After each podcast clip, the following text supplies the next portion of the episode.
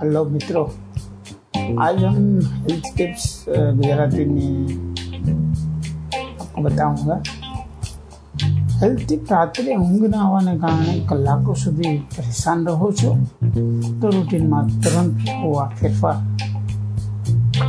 મિત્રો રાત્રે ઊંઘ ના આવી એ એક માનસિક સ્વાસ્થ્ય બગડવાની નિશાની છે લોકો કલાકોની ઊંઘ માટે તલપાપડ હોય છે, પરંતુ તેમની આંખો રાત્રે મોબાઈલમાં જ ચોટી રહેલી રહે છે. આવી સ્થિતિમાં ઘણા પ્રકારના સારા ખરાબ વિચારો મનમાં આવે છે.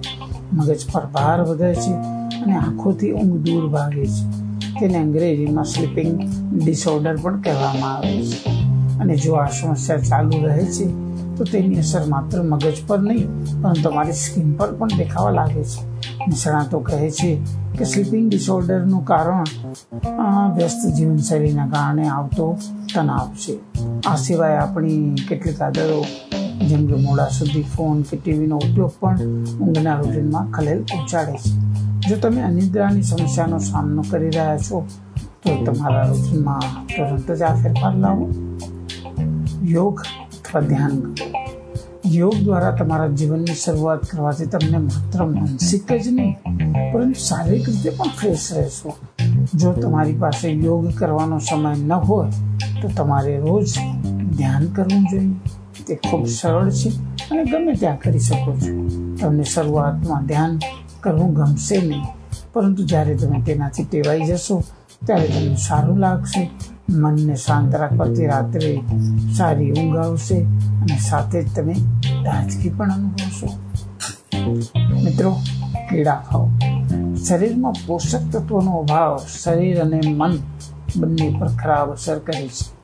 નાસ્તામાં દરરોજ પોષક તત્વોથી ભરપૂર કેળા ખાઓ. નિષ્ણાતોના મતે તેનું સેવન સ્વાસ્થ્ય માટે ફાયદાકારક છે અને તેનું નિયમિત સેવન ધીમે ધીમે ઊંઘ આવવાની સમસ્યા પણ દૂર થવા લાગે છે. તમે તમારા રૂટીન ડાયટમાં બનાના શેક ઉમેરી શકો છો. જો તમે વજન ઘટાડી રહ્યા છો, તો તેમાં ખાંડ ઉમેરશો નહીં. મિત્રો, એના પછી છે હર્બલ ટી હર્બલ ટી તમે તમારી સવારની શરૂઆતમાં કેફીન ફ્રી હર્બલ ટી સાથે કરી શકો છો.